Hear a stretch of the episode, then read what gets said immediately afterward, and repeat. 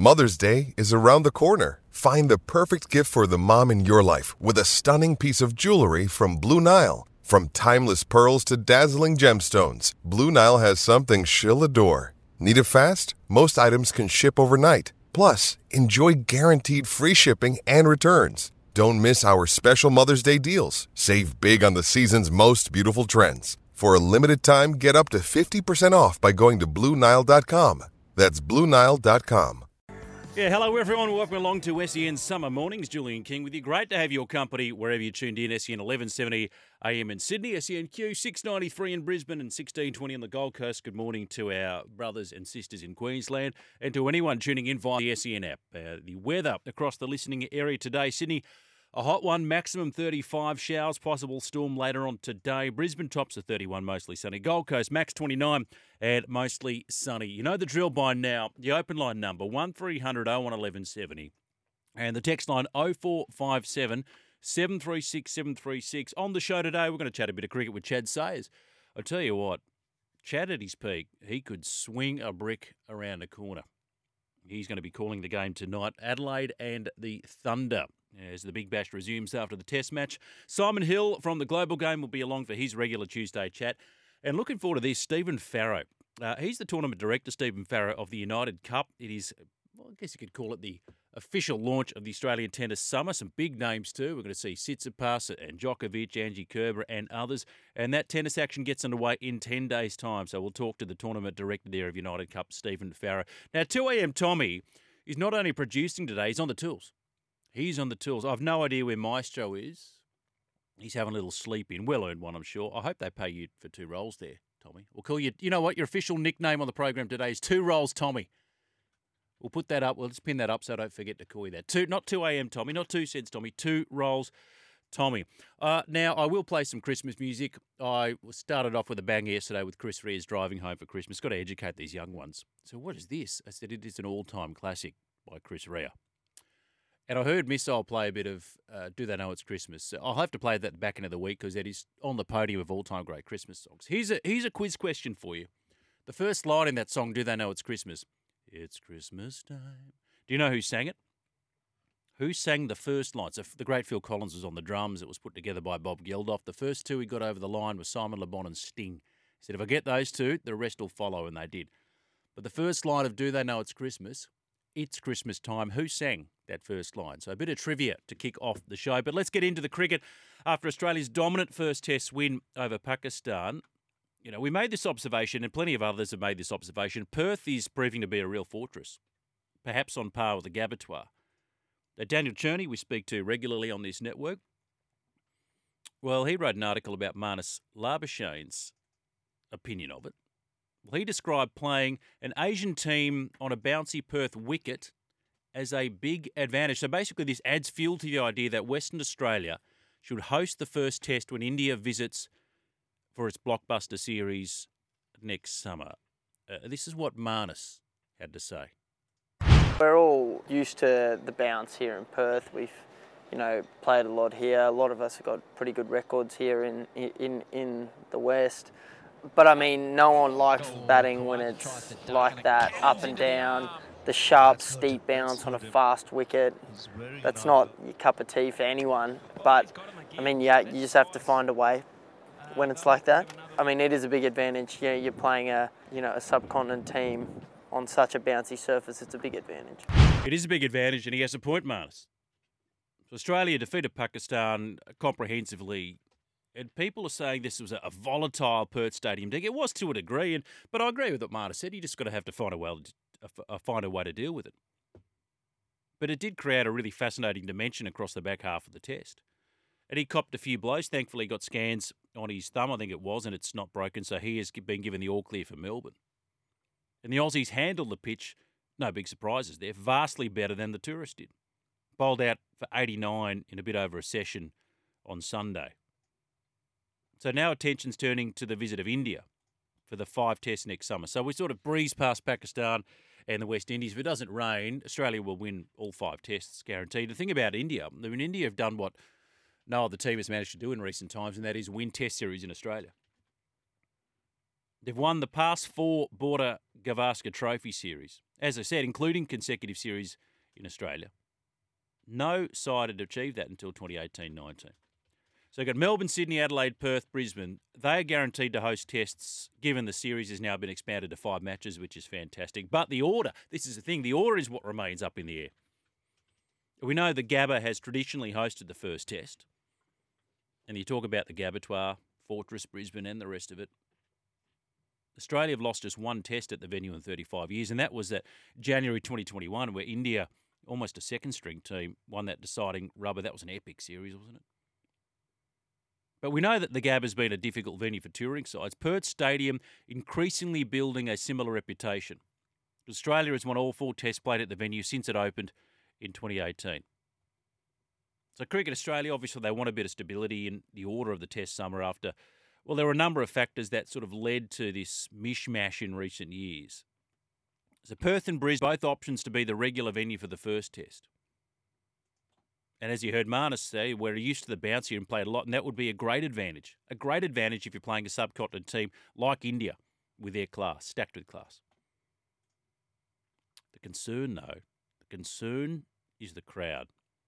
So they go, okay, it's actually a pretty good crowd, relatively speaking, 59,125 through the gates over 4 days. That was a record for an Australia-Pakistan test in Perth. Christina Matthews, she's the outgoing WACA chief, said that she thought the Perth test could rebrand much like the Pink test in Sydney to help build the event and, you know, maybe in and around Indigenous culture. Oh, fine, great, no problem with that. Excellent. And I get that they want to carve out their own identity. I don't like seeing criticism of this pitch. It's tough to bat on. Thought it was pretty good. And it's unique to Australia. But Perth are going to have to work very, very hard. And they're going to have to get more people to turn up. As I said yesterday, it was a Sunday, gorgeous weather, no Saturday sport on, a chance to see your side win the test match, a chance to see Nathan Lyon become a member of that exclusive 500 club. They couldn't even muster 10,000. They couldn't. It's use it or lose it. And further to that, this is really fascinating. The Nine papers have crunched a few numbers this morning. Projected figures show Perth is expected to bring in millions of dollars less than Melbourne, Sydney and Adelaide over the next 5 years in a blow to its bid to host the pre-Christmas test every year. Combined projected revenue of $60 million for the Boxing Day test and New Year's test shared exclusively with the Nine papers means the MCG, SCG fixtures, they're locked in for the foreseeable future. Cricket Australia continues discussions about its schedule over the next 7 years, but it's not going to bring in the same coin. So if it wants to host the first test of the summer, well, it needs more people to turn up. So come on, Perth, pull your socks up. 0457 736 736. Speaking of Boxing Day, Australia made the one change. Uncapped speed demon Lance Morris, he has been released to play for the Perth Scorchers. No big surprises there. So Australia expected to field, or they will, an unchanged 11 for the G test after thrashing Pakistan over in Perth. Nathan Lyon, we know, 500th test wicket, I should say. And now, that 4. So you've got Stark. Let's have a look at the numbers here. Stark bowled 9 overs in the 4th innings. Hazelwood, 7.2. Pat Cummins, 6. So that is perfect preparation, isn't it, for a long summer. The less you have to bowl, the better. And they did that. Injuries won't be an issue. That's according to the captain. The bowlers are fresh now. So if you think about it, it's the ideal start of the summer. But Morris's omission has freed him up to face the Hurricanes and the Renegades in the Big Bash. The Scorchers, they take on the Hurricanes, Perth Stadium tomorrow, and then the Renegades at the same venue on Boxing Day. Look, I speculated a little while back. So Scott Boland, if somebody does the old McGrath edge best and trips on the ball, he will play. But I speculated a while back, after he was dropped in England, that Scott Boland, given his age, you know, barring a last-minute injury, may well have played his last test match for Australia. May well have. Now, to Rugby League. This is the big story that came through yesterday. Michael Chambers has been all over this like white on rice. Jarome Luai, who was a no-show at training on Monday, amid tensions surrounding his decision to quit the Panthers and join the Tigers.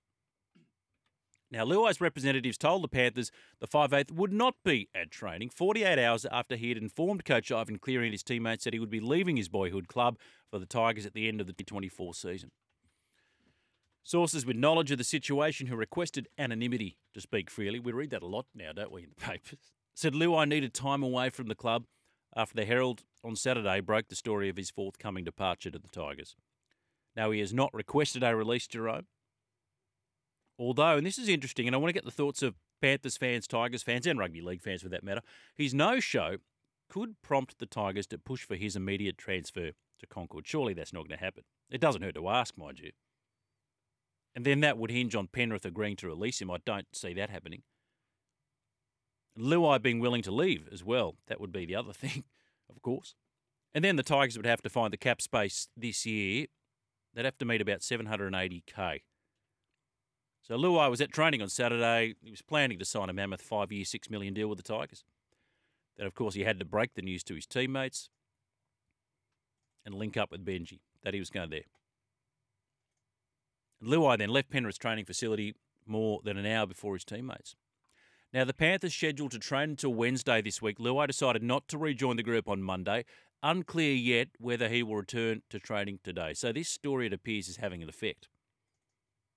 And with all this news swirling around Luai, let me ask you this. Does it change in any way, shape or form your assessment of the Panthers' fortunes for season 2024?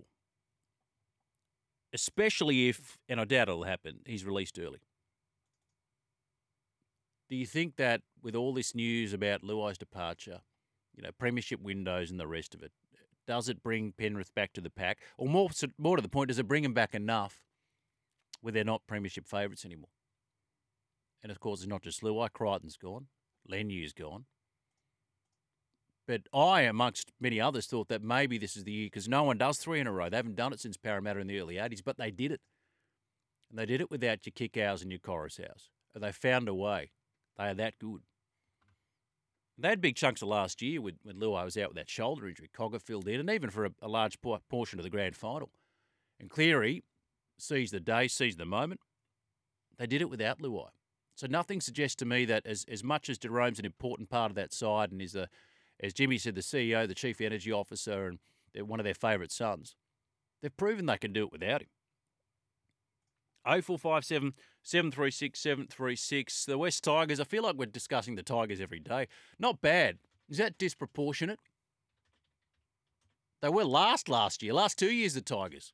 And it's West. But they're a very popular club.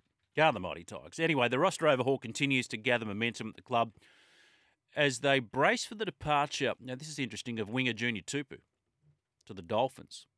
And now, we thought maybe this was on the back burner, have rekindled, by the way, their interest in a swap deal involving Justin Olam and Sean Blaw. This is in the telly today. And they're growing increasingly confident that they'll be in a position to confirm the signing of Jarome Luai in the coming days, a huge boost for coach Benji Marshall. So Junior Tupou's in the final year of his deal, attracted significant offer from the Dolphins. And apparently he said he's going to accept it. And now he's going to be another one to add to that pile of just wait for the 10-day contracting window, to, you know, the cooling-off period and the rest of it. They wanted to keep him. I know they're fans of him, but they're unlikely to engage in a bidding war. He's only 21, so he's got his best footy ahead of him. Also, by the way, attracted interest from Canberra. And this is the thing. I love this. Has been linked with the Sydney Roosters. Let's get another winger on the book, shall we? Get another Tupou. We've got Joey there. We've got Dom Young. Yeah, that's okay. Which is, no, Roosters. Not to mention that you're getting a Star Wallaby winger for 2025 as well. So buggered if I know if he was to go to the chook pen where he would play, but it is what it is. The Dolphins, anyway, they look to have won the day. Face a nervous couple of weeks, given he's, as we said, well within his rights to renege on any agreement over the next fortnight. So, here we go. He's a good player, Junior Tupou. They lost Tommy to Lau, who I think could play. I know a few Tigers fans wanted to keep both of them. Look, there's always collateral damage. You know, you've got to move the furniture to accommodate someone like Luai. I hope for their sake that they made the right decisions. We spoke to Nathan McAndrew on the program yesterday. The Thunder taking on the Strikers tonight in Adelaide. As mentioned, we'll catch up with Chad Sayers, who's part of that call there. One man who won't be there for the Sydney Thunder is their coach, Trevor Bayliss. Now, this has sort of been skipped over a little bit. It has been mentioned, though, in the mainstream media. He's going to miss this fixture in order to attend the IPL auction in Dubai on behalf of Punjab Kings. So Dan Vittori, Australia's assistant coach, he flew to Dubai after the test victory of Pakistan. He's got duties at Sunrisers Hyderabad.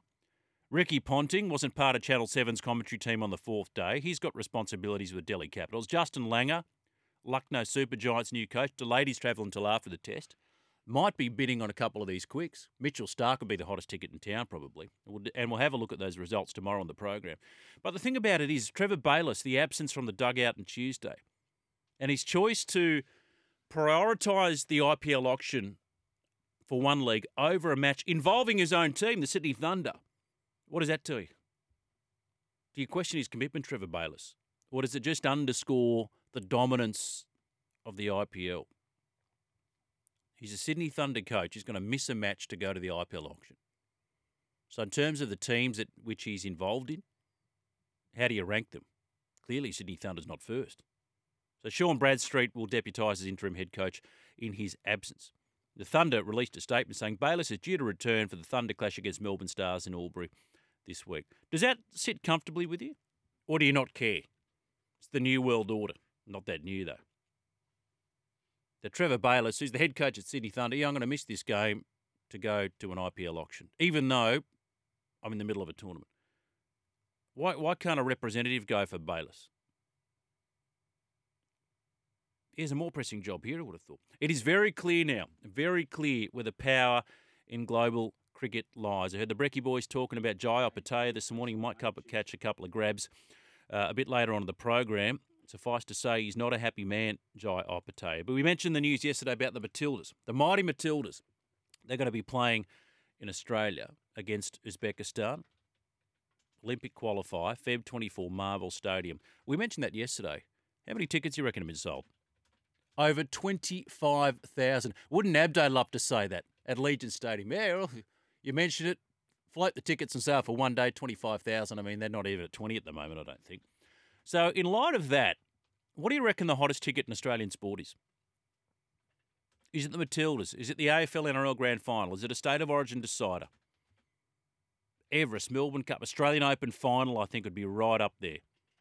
Bathurst F1, have a think about that. And, you know, think of it in line with your personal preferences and the sports you love the most. Hottest ticket. You can only afford one ticket to see any event.